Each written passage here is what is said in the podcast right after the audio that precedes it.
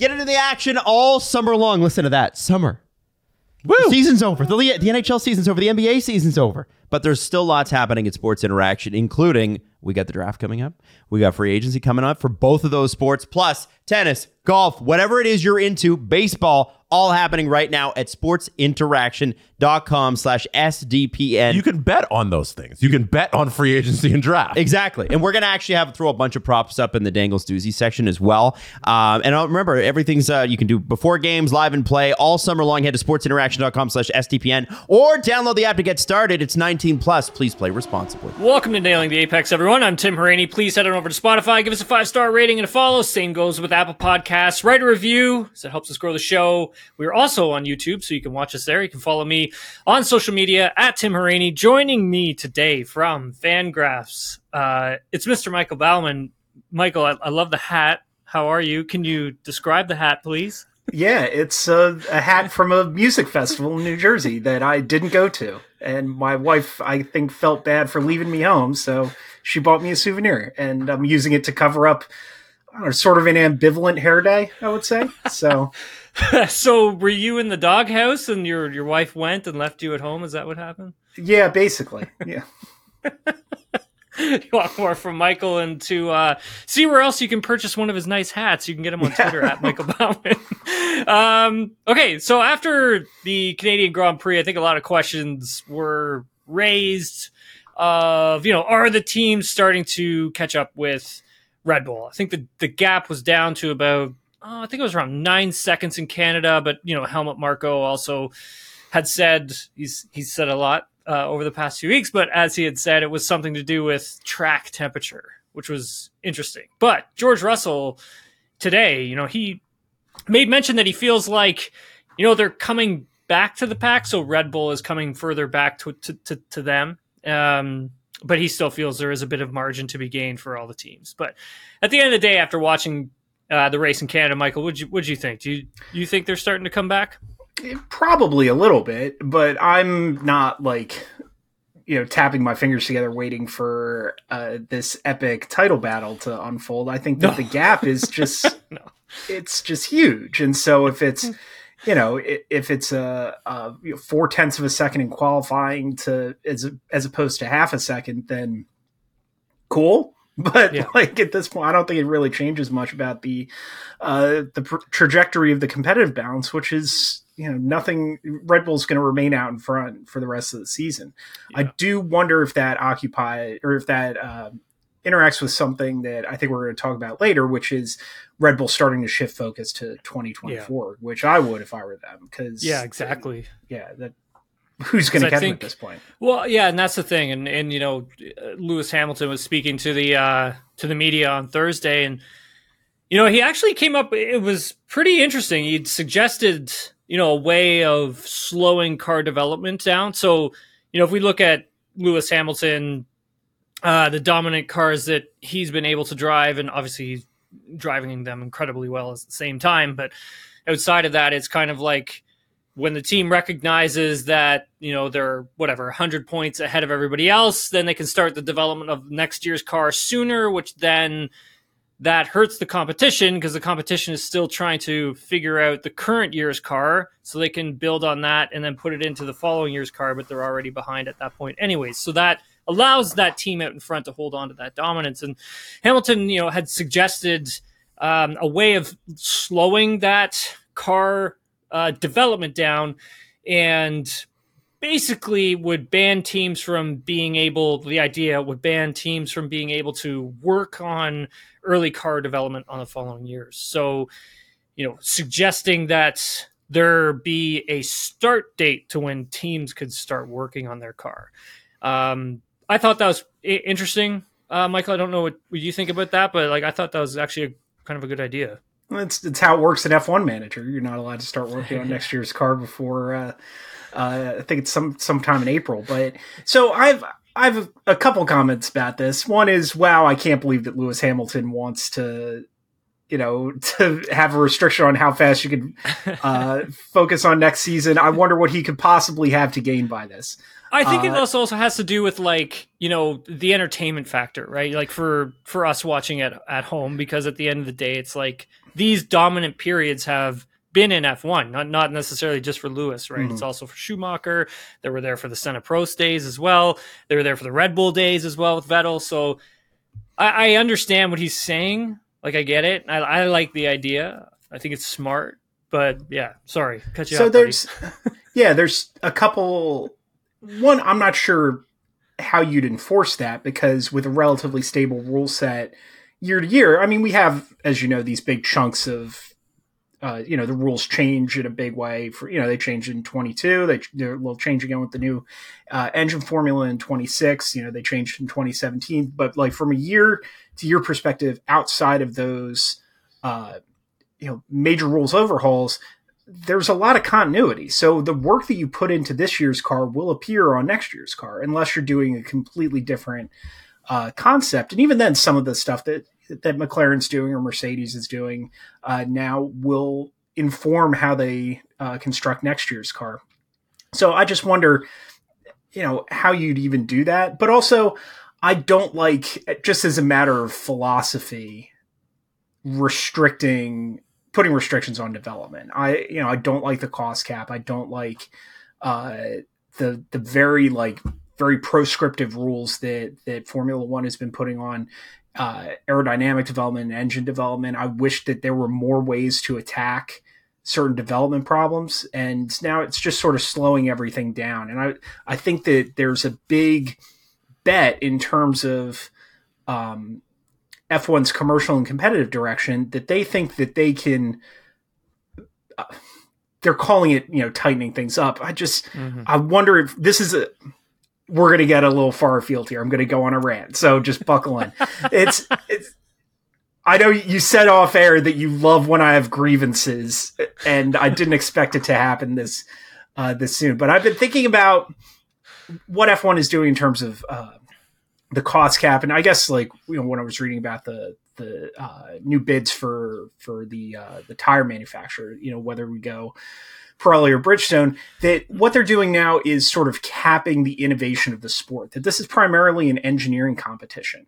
Uh, and they're trying to level the playing field in terms of engineering in the name of basically keeping costs down and hoping that your average fan isn't going to notice that they'll be watching a you know maybe a worse product. They're not watching this sort of cutting edge innovation that that has defined F1 since its inception, and uh, and nobody will notice. And that's sort of the bet that F1 is making. And so I don't, you know, the more restrictive the the car development rules, I think the the worse off the sport will be from that sort of purist engineering perspective. And so Mhm. I, you know, I would love to see a more competitive order, but I honestly, I'm not sure that uh, that Hamilton's suggestion even achieves that because I think the way that Red Bull comes back to the pack, like we were talking about this year, is they focus on next season's car, and you know, Aston Martin, Mercedes, and Ferrari all have an incentive to continue to develop right to the end of the season, and maybe at that point things close up and we get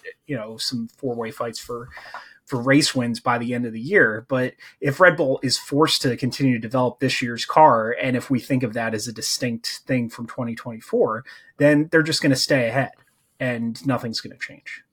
if they but if you're restricting like so since they have that reduction in wind tunnel time cfd time though that restricts you know that level of development for later on in the season where where we look at this season it looks like you know red bull has really put a lot of that into the beginning of the season and now you're starting to see it from my perspective you're starting to see that trail off a bit because of that reduction in Yeah. you know wind tunnel test time and then also you add the cost cap on top of that because then they'll start to push up against it if they decide that they want to keep going on down this road i i like the idea from the fact that if if a team teams uh, were to start say on like september 1st and that's when the development race starts for the following season. I like that idea because that actually you're really having to push up against things. Your engineers are having to like think outside the box faster, quicker, even though they already are, but they have to do it at a, a more increased rate, I would say.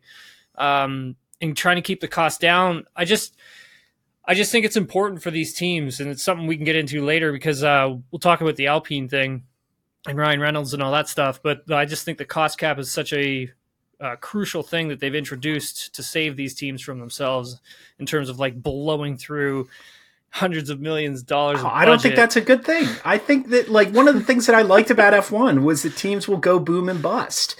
That yeah. I don't think that I don't think that these commercial organizations have a right to be profitable no matter what. I think that they need to have you know there needs to be a little bit of peril for the people who are investing or the you know the companies that are, that are investing in these products. And also we're talking about competitive balance do you think that Red Bull's advantage would be this big if Mercedes, knowing they went down the wrong path last year, like if they're restricted to spending 170 million dollars now, if they could go back to spending 400 million dollars a year, don't you think they could have closed the gap faster?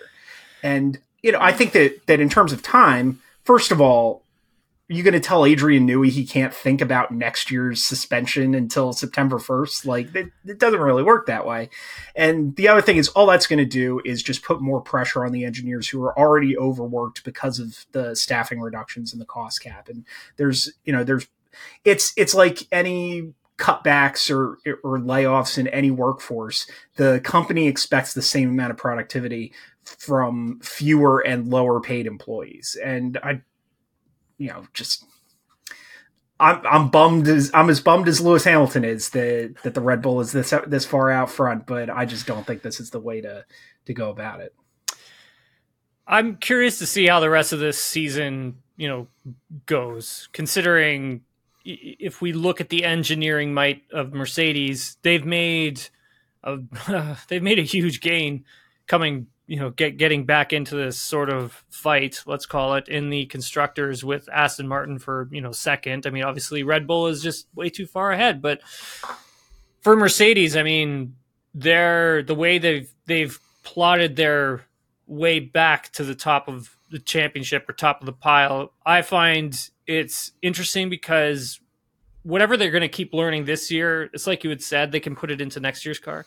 Yeah. They do have more of a challenge when it comes to uh, reworking their tub because of where they put that side impact structure on the car. So that, that they'll arrive uh, to next year's grid with a brand new, you know, tub, and it'll be.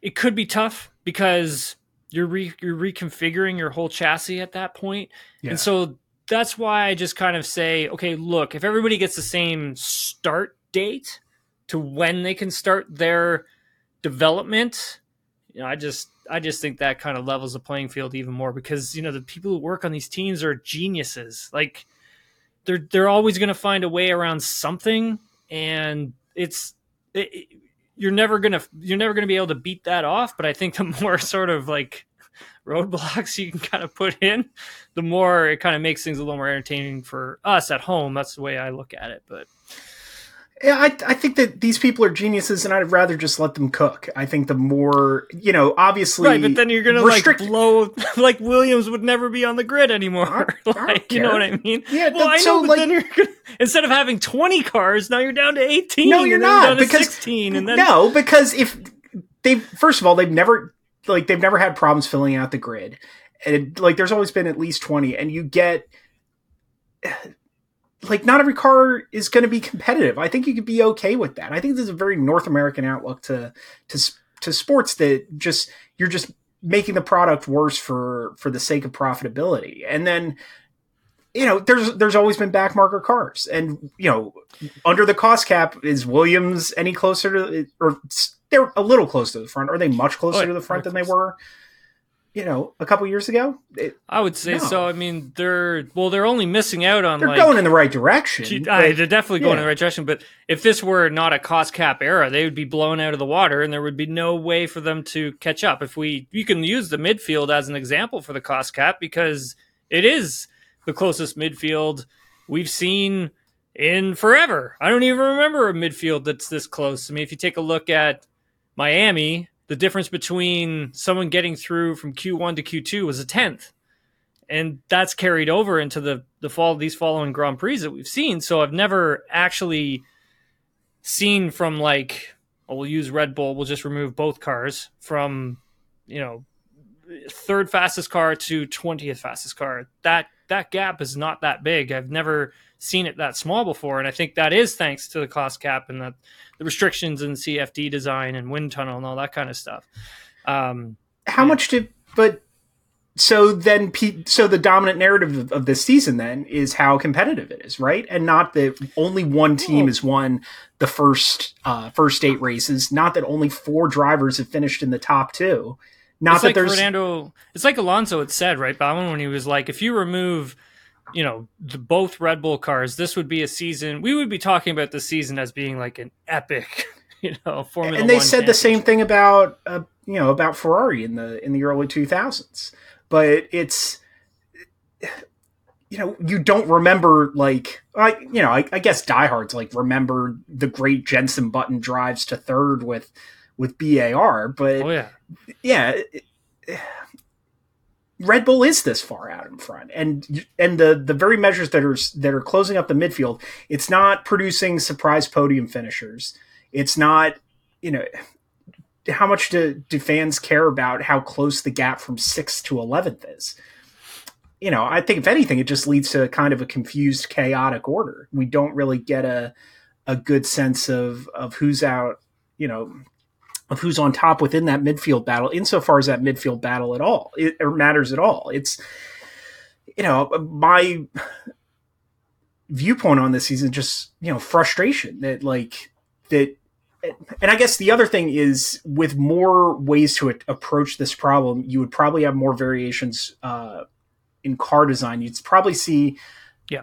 you know, the Red Bull wouldn't just be the best car on every track. There might be Mhm. tracks where you know the Aston Martin, maybe there, you know, there's a a car that you know that's the Ferraris you know, playing up in qualifying that that might Mhm. matter more on certain tracks or, or having you know a car that is better in slow speed corners than fast like there would be an advantage Mhm. you know somewhere that would pop up somewhere and you'd get a an unusual winner and i just don't know where that's going to come from and and part of the reason that that order has been has been so sticky this year is because like if don't you think that mercedes and ferrari would want to throw unlimited resources at, this problem? You know i'm sure they love they love cashing these checks but i think they want to win. And you know you're doing you're doing things that prevent organizations that are motivated to to put out the best product. You're doing things that prevent them from doing that but then I think like you then decrease the value of the team if you're spending 400 million like in a in a season and you're not getting that money back via the constructor standings like money like because the payback isn't even that big the marketing spend is very big and it's arguable whether or not they make that money back within a year. So then that devalues i think your team at the end of the day. Who and cares I think like well, I think like own it, but I always approach it from the standpoint of like if I own something, I want to make sure the value of it's going to be high, and so I will invest in it. But I want to make sure that do you own stock in and- ferrari? Do you own No, stock in mercedes? I actually looked at actually looked into that, and uh, it's actually kind of expensive to own stock in like you know Ferrari. It's it, to to buy a share is actually pretty expensive. but yeah uh, so like what do you care what the share price is i like I, I i know what you're you know the point you're making is like this is what like you're playing along with the people who are actually making these decisions and i think it's important to understand where they're coming from and how they're going to behave based on their own uh you know their own incentives and motivations and interests but we don't have to agree to to evaluate the sport by those rules i think is a you know where i think a lot of people get lost is like understanding that this is how things are is that's all well and good but we don't have to want that just because the people you know the money bags are, are it, it, just because that's what they want and so that's I- sort of you know i'm, be, I'm being like purposely a little difficult here but that's sure. because I, I I just want to see good racing. I Yeah. just want I I want to see good hard racing.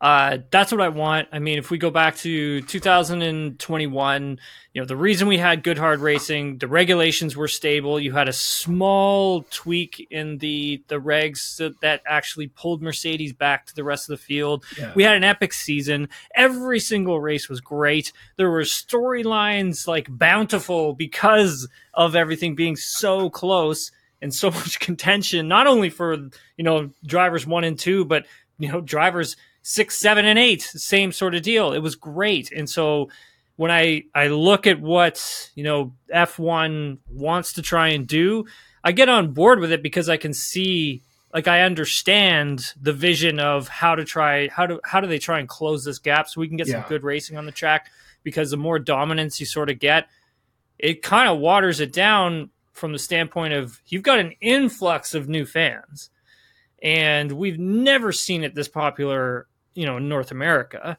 and you want i think you want to try and hold on to those fans as much as possible and i think the best way of doing that is having great racing on the track and that's just the way i look at it the importance of getting do you want to keep going on that? do you want me to switch because i I'll keep going as long as long as you let me. Basically, I'm not really sure what fans want because I think back to to 20, you know, 21. That's like it's going to go down as one of the best seasons in F1 history. I. it- I like obviously everybody was in, invested in that, and Yeah, I don't great. know if it's realistic to think that you can replicate that every season. And I think F1 knows that. But you know, I think back to 2020, that was a great season too, and you had all sorts of surprise winners, surprise podium finishers. You could do, and like this is the genius I think of of Drive to Survive is that it makes those midfield battles matter. Like you care who finishes fifth, you care about people getting on the podium, and I think like showing that to American fans who are very like who are very rings focused. You know, I think that Yeah. that was that was an important step in yeah, in good point. breaking you know breaking into the um, the North American sports consciousness. But now we're not not even getting that, and I don't know. You know, I 2020 Mercedes was not quite as dominant as Red Bull is now, but it was close. But you were still getting surprise winners, surprise podium finishers.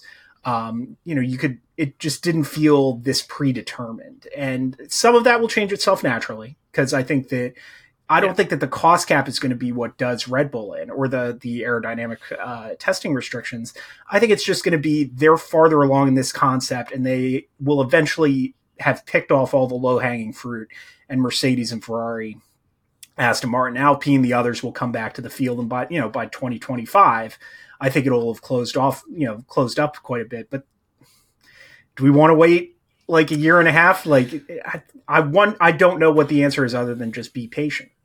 But then you get into the fact that if we go to 2026, and it's not confirmed yet whether or not the, you know, the the aero regulations are going to change. That's not like set in stone, but the engine regs will. But Yeah.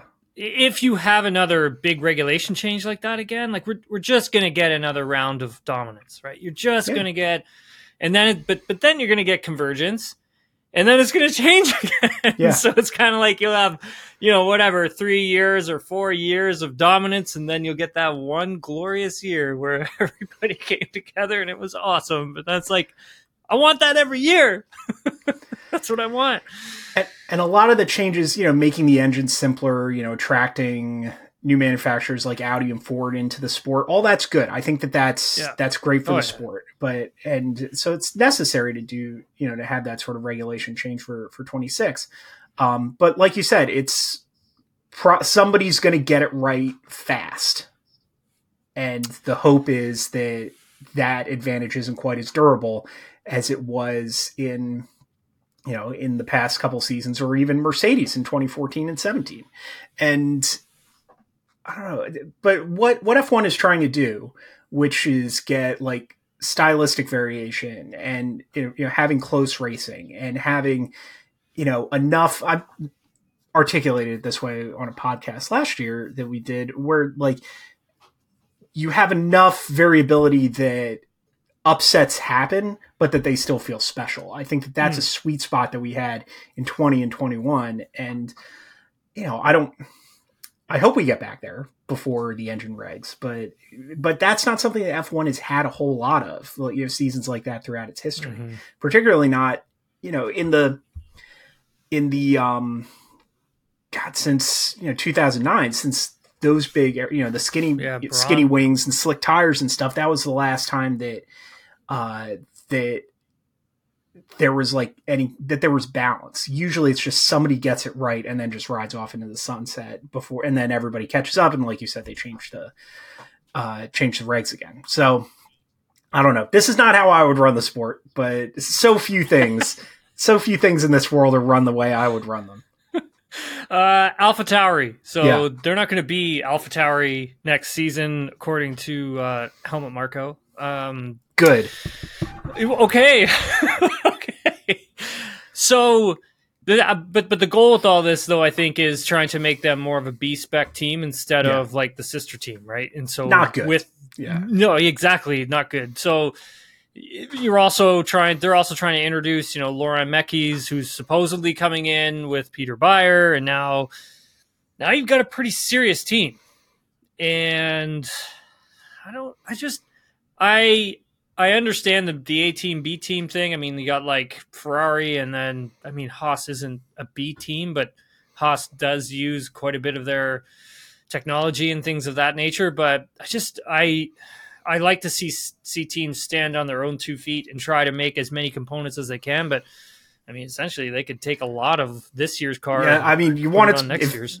you were so worried about losing Williams a couple a couple minutes Yeah. ago. Like that's almost what did them in was they tried to bite off more than they could chew. So I think in a in a perfect world, I agree with you that every team would be standing on its own two feet, but that's not really realistic. And I you know I I tend to want a bigger grid and more you know ways to get on it. So I don't really have a problem with with Red Bull um, having a having a B team and sort of being open about it. I uh, the name change I think is welcome because I hate the name AlphaTauri, particularly because there's Alfa Romeo on the grid. That you know half the grid starts with A, and it's just annoying. And you know, and they went from the you know the cool uh, branding to to more you know just another blue car, whatever. Um, so what wherever they go, I think it will look and sound better than it is now. And I think that again, this is another thing that happened sort of 2021 is that they they were like a legitimate midfield team that you know Red Bull was sort of running different operations in parallel with the the senior team behind, built around Max Verstappen and sort of like a like a clone, you know, built around Pierre Gasly. And I think that mm-hmm. just having that quality of of car and driver is something that has really only happened maybe for three years in the entire Toro Rosso. Uh, I just Alpha butchered Tauri, that yeah. pronunciation. Sorry to all the the Italians out there. Uh, slash AlphaTauri uh, uh, history, and this team's been around in its current guise for about twenty for almost twenty years now, and so I don't know. It's kind of sad. I, I wonder if this is part of the if if we're going to look back in five years and this is the first step in in Red Bull divesting from its second team. That now that these teams are so, I mean, the Alpine thing, the you know Ryan Reynolds buying in is is mostly interesting to me because it puts a solid dollar value on how much these teams cost, and so if if Alpine is worth nine hundred million, you know, can you know can Red Bull just sell AlphaTauri to Andretti or Yeah, or Hitech or whoever? Yeah. I, I think that's we're going to look back in a few years and we'll look at this as the first step toward that happening. Because without Dietrich Mateschitz sort of steering this, I wonder if the the uh, the parent company is just going to be like, you know, we're getting a ton of value out Mhm. of out of Red Bull. Mhm. Why do we need another one? You know, what what is that really giving us? and then when you go to when they go to sell like the value of it is going to be you know twice that of whatever they paid for it you know back in the day God, it'll and be they'll, they'll make it'll be ten times what they paid for oh, it. oh, 100% and they'll make Yeah. so much off of it so i could see something like that where like they invest invest and they build the team up and then that also builds their uh the value of the team up is at the same time and they go and they sell it like you like you Which said like, will think- warm the cockles of your heart, at, you know, being so Yeah. concerned with team values as you are. I am actually no. I think that would be great, and then, then you know you rename Mr. that Stock a- Price over here.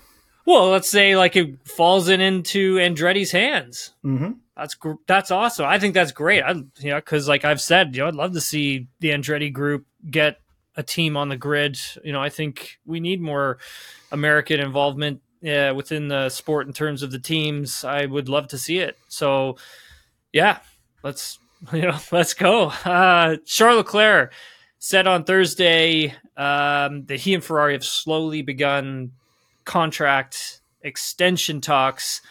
Uh, you know, lots of speculation about his about his future so far this season. I mean, we had what the rumors to Mercedes, and then we had the the the article that came out that Hamilton was uh, had received an offer from Ferrari, and yeah. no one knew what was going to happen with Charles Leclerc.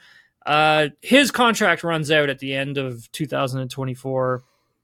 Um, but Leclerc did say also, quote, when I say we slowly started talking about it, it's just here and there, but nothing special, uh, nothing special. End quote.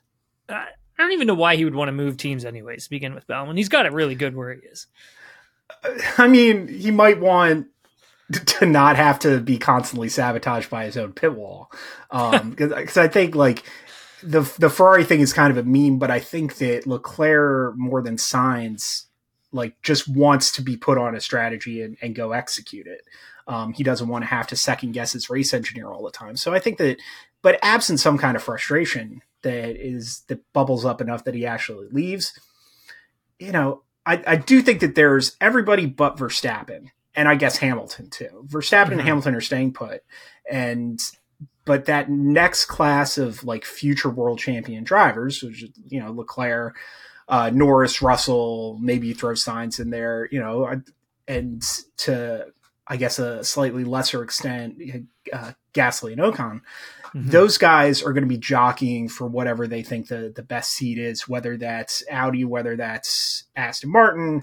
And once those, you know, whether Lando Norris moves to one of those teams. Like that's going to be a domino that that shuffles around the rest of that generation of drivers. And so I don't it never made sense to me that Leclerc would be the first to move, but I do think it would be in his interest to look elsewhere, but like you said, he's very well bedded in in Ferrari. I think it would just he would have to be convinced that they're not going to give him a chance to to fight for a championship in the next few years, uh, which maybe he does become convinced of that. But I, at this point, I would bet against him moving.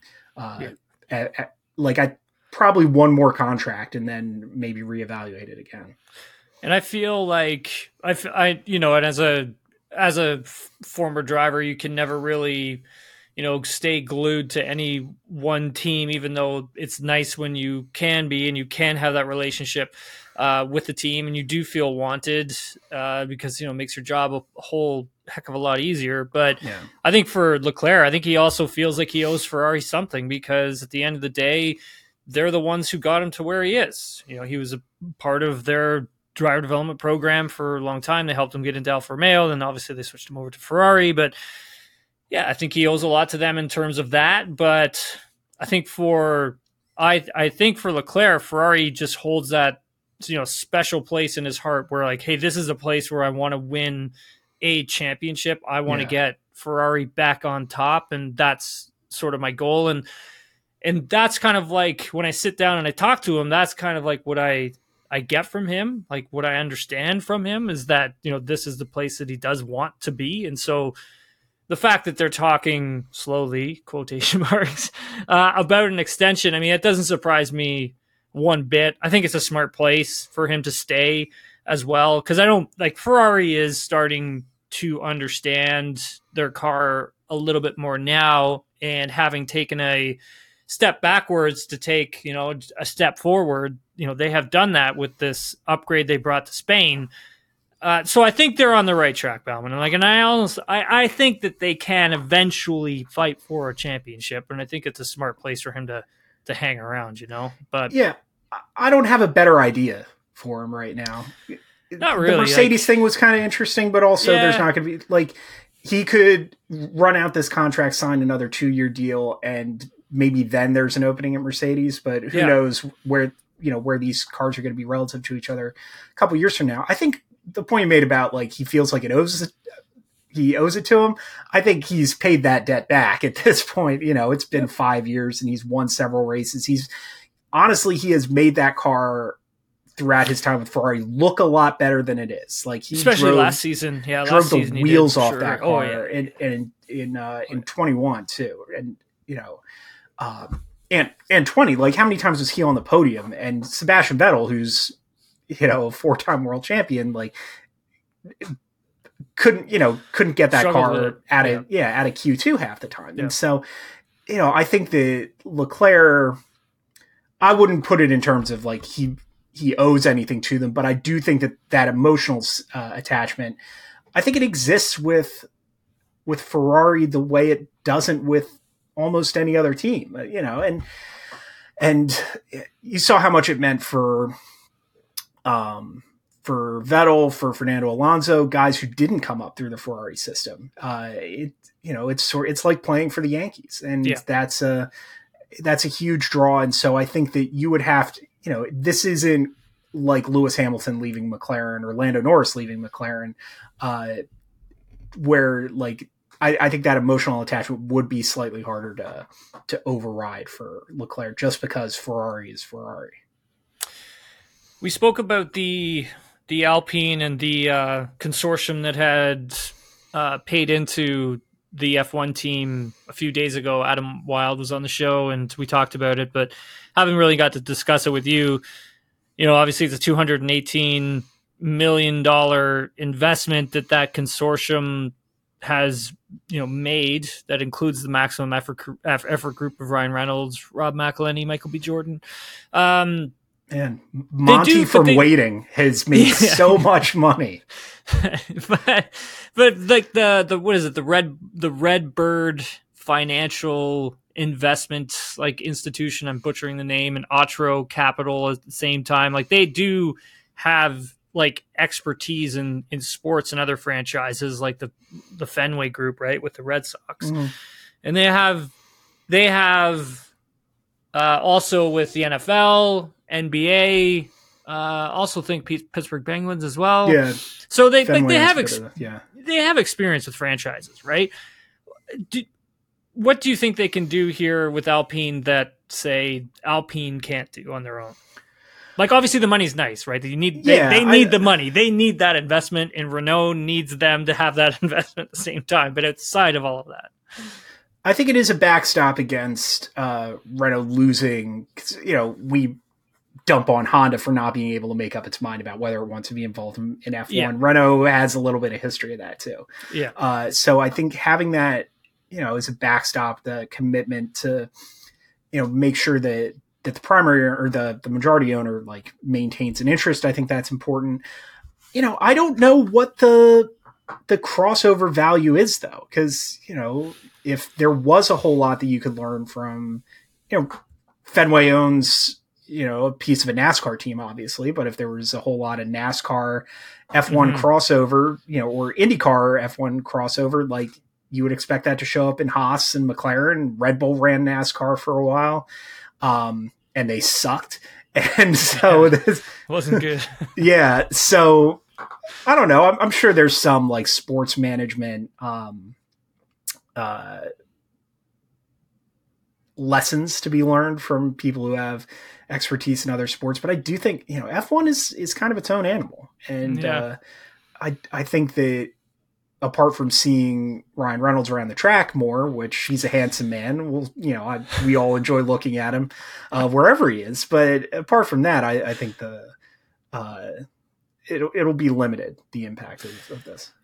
I, I think so too. Like, I'm interested to see where it goes, and I don't think it's something that happens uh, right away because you know F1's got the Drive Survive series right with Netflix, and then the the restrictions. You know, I think also that F1 places on their you know content, video content, all that kind of stuff. You know, you can't really dive into that too too much. I mean, I think if this group were to do anything, they would have to. I think they would have to try and mine for stories within the team itself, like crew members, engineers, the area of Enstone.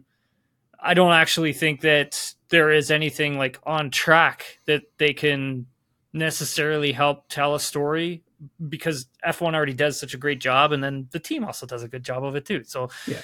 I, I just don't see anything on that side. But the star power that they do bring in that investment, I think that's going to be crucial for this team to become a world champion one day because you've got Renault who's clearly looking to like not not distance themselves, but at least get that investment in so they're not pumping cash into something that you know they probably could invest more in because I don't really think that that team is getting the amount of investment that you know potentially it could get. I think because of you know it's the this the factory's a little old.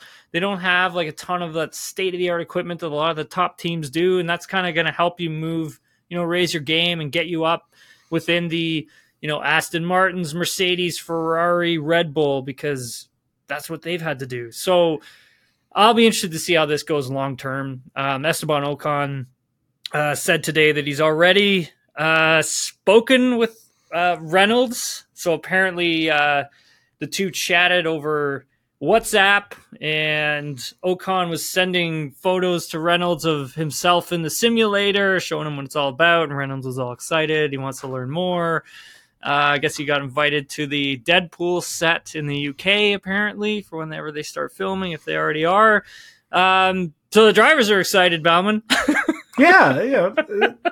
Uh, One thing that I wonder if if uh, having the, this sort of celebrity investment group will impact is I think that uh, as F1 has be- has become um, more popular in North America, I think we're, there's another wave of like marketing, advertising, sponsorship over here that I think is still yet to come, and maybe you know Yeah. it's Renault's not a a manufacturer with a huge footprint in the U.S. Uh, you know, I know they're trying to make Alpine the Alpine sports cars happen Yeah. here, but you know, you see a little bit.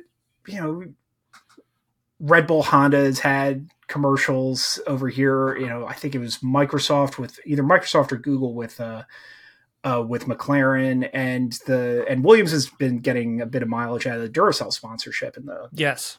uh, in the U.S. But you know, uh, there I think there's more to be done, and so I, having this sort of this North American minority owner with the you know the, a lot of marketing savvy, I think that'll be. Uh, Yeah. We might see Pierre Gasly on billboards over here. That might be the the impact. Yeah, I agree. Um, Helmut Marko, like I'd mentioned closer to the top of the show, you know, he's been in the news quite a bit uh, lately.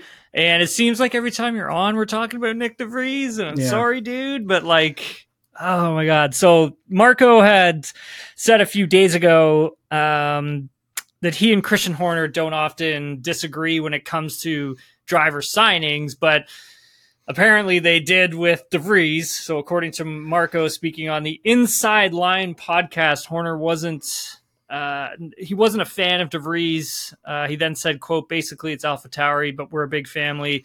We get uh, we get opinions. He, meaning Horner, was not a fan of de Vries, and I would say at the moment it looks like he was right.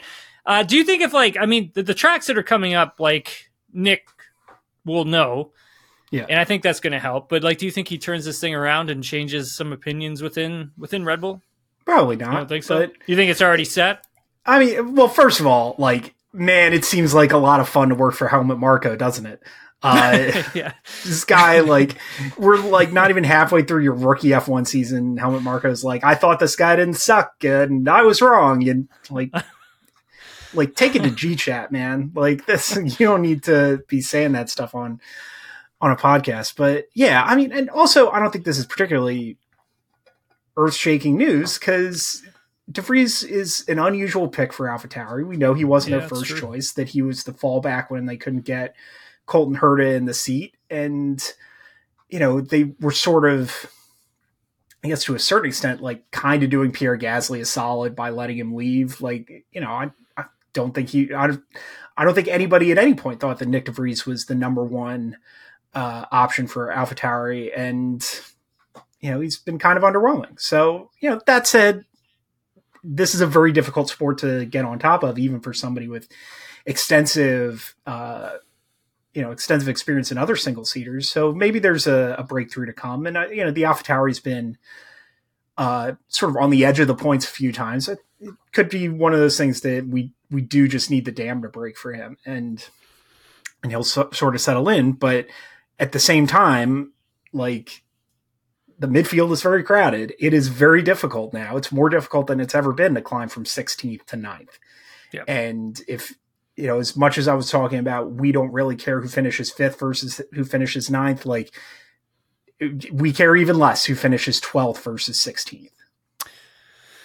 ESPN F1 has reported uh, it was earlier in the week that Daniel Ricciardo would be open to going back to to, to AlphaTauri, um, and then F1.com, you know, reported that I think AlphaTauri had or they had said a seat is available for Ricciardo next season if he, mm-hmm. you know, wants it. I, I mean, you know, I talked about this before in the podcast. I, I, I would, I would have my reservations about doing something like that if I were Daniel Ricciardo, but we bring it back to AlphaTauri being renamed something next season, being more of a B spec car. That car is now a lot more competitive than it than it is this season.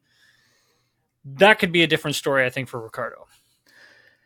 Yeah, I think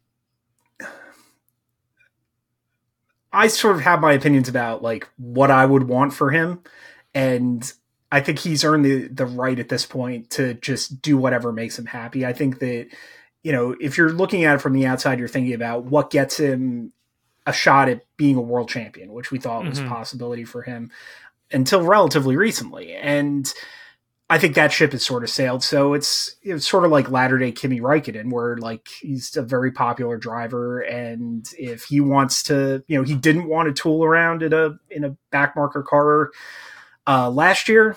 If he wants to do that now, then more power to him. Uh, you know, I think he would be great in IndyCar. I think he would be great as a pundit. I think like you know you can line him up as as millennial Martin Brundle right now. Uh, and uh, it, but you know, if he still thinks he's got some tread on the tires, then go for it, man. Um, you know, I, I was I, I was trying if, to. Conv- oh, yeah, sorry, yeah. dude. No, I, I wonder if uh, if this is the result of of him taking that time off to sort of get his head straight because I think the the end of the time in McLaren seemed to be wearing on him, and I I I do think like you know he's gotten his smile back a little bit, and now he can make you know a clear and more honest appraisal of where he is in his career and what's what he wants to do for you know the last few years that he has the chance to race in F1.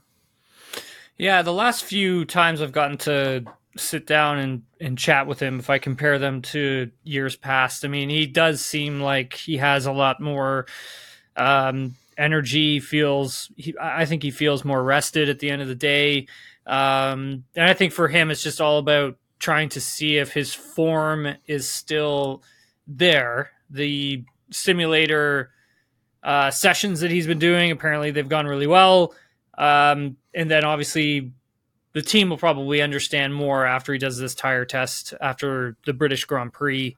Uh, but yeah, I, I, was talking to him about IndyCar. Like I was just saying, like, dude, like you got to give it a shot. Just check, just check it out. I mean, because a lot of you know, a lot of a lot of the F1 drivers are a little bit, you know, hesitant about that because of obviously the ovals and the yeah. danger of that. But I find that like you know I think Romain Grosjean's a perfect example. Europeans are cowards. I can hear what you're. what oh, you're definitely not saying that, dude.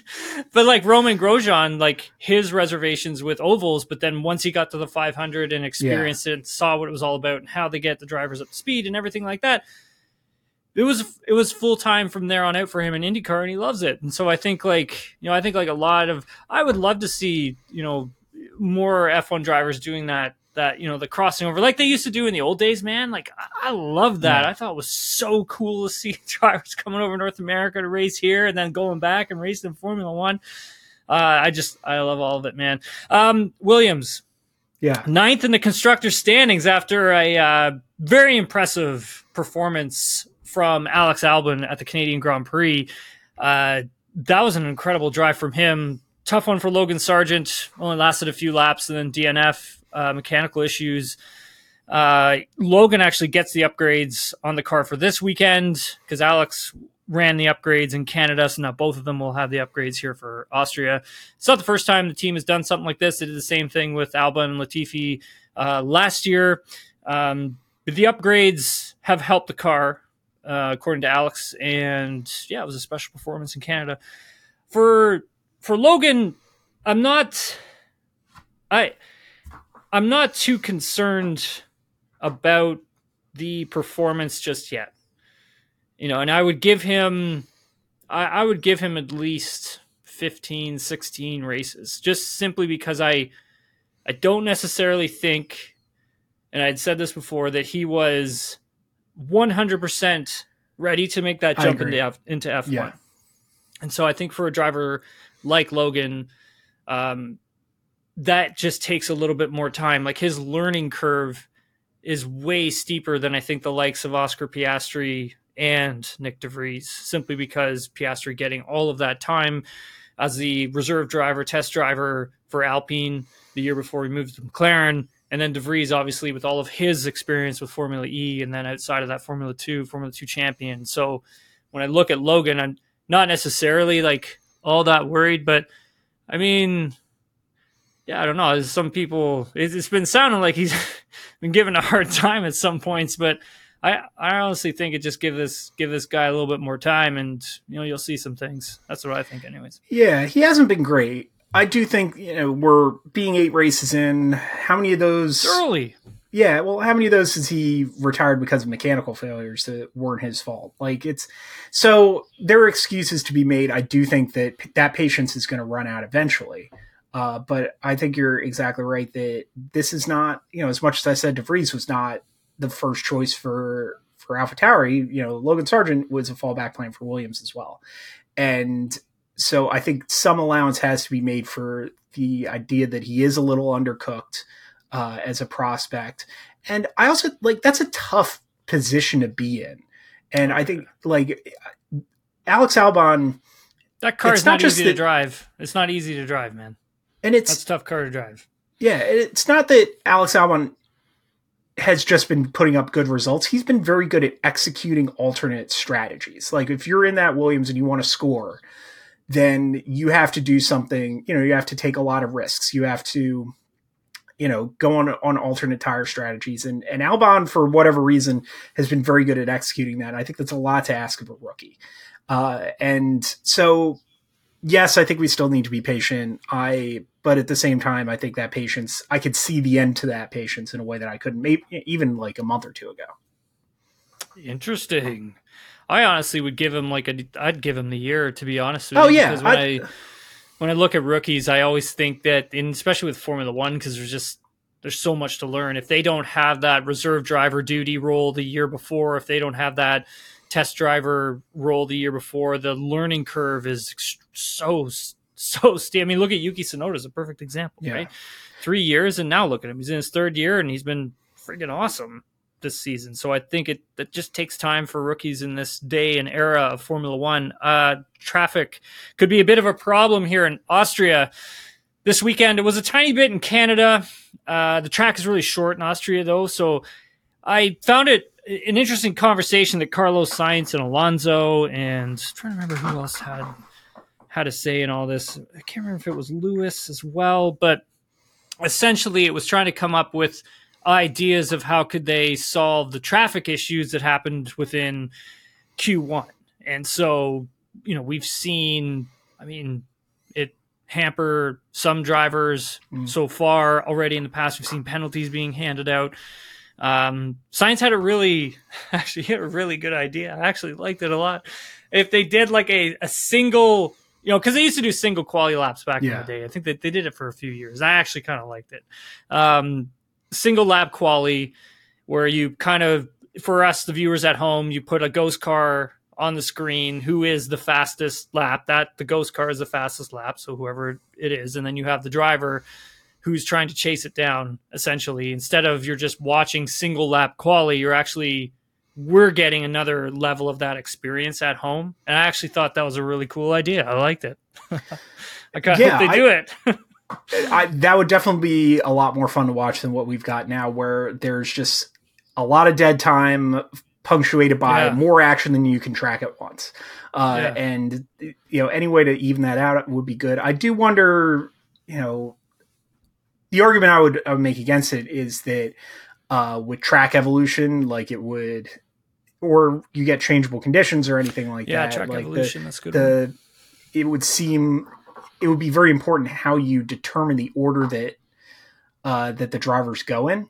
Yeah. Because now, but uh, you know, it's traffic. The the traffic is sort of a you know it's a it's an unavoidable byproduct of of how these things go now where everybody's out there doing hot laps at the same time and eh, one at a time i i have no argument against it as a, a spectacle uh, but i do think that there would be co- some competitive questions that you'd have to answer Uh, let's take some questions from Twitter.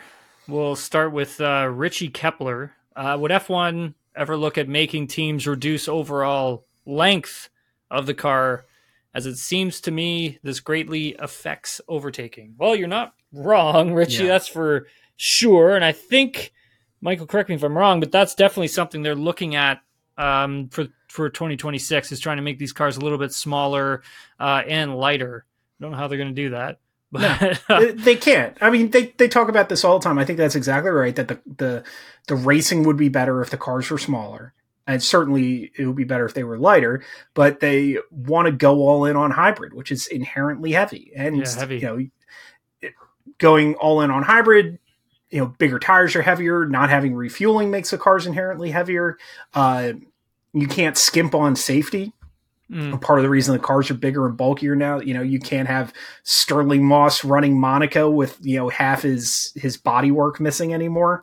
mhm. Uh, so you, it, there's just a lot of stuff that you have to have on the car, and that makes it heavy. And you know, personally, I would like to see smaller natural, you know, smaller uh, internal combustion only engines. But you know, I think that that's a I don't know. I've I've beaten that horse before. Nobody's listening because that's what the the auto manufacturers want. Is they you know they want to talk about the the hybrid technology, but um yeah, I absolutely want smaller, lighter cars. I just me too. don't think that's what that's not what the teams of the series want.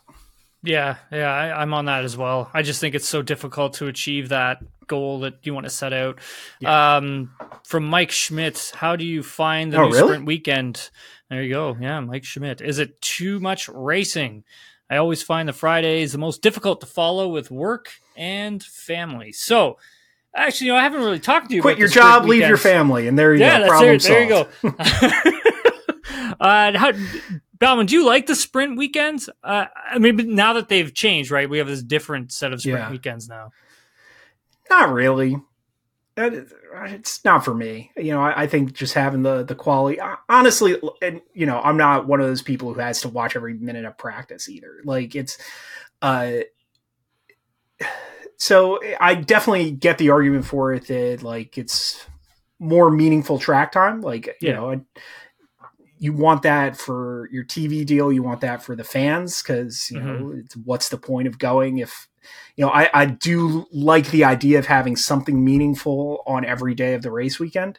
Mhm. Um, but I don't know. It's I it, the it, it's not different enough from the the actual uh, race to you know make it seem like a different you know seem like its own thing and it's and in the respect that it is different it's shorter there's no mandatory pit stop that takes some of the variation and chaos out of it yeah. um, so as far as it being like its own thing, I do think it's nice that you can let the fluky qualifying results stand. Like, you know, I think about Kevin Magnussen being on pole for the sprint in Brazil last year. And then by the time the, the sprint race was over, he, you know, filtered back to where he probably should have started.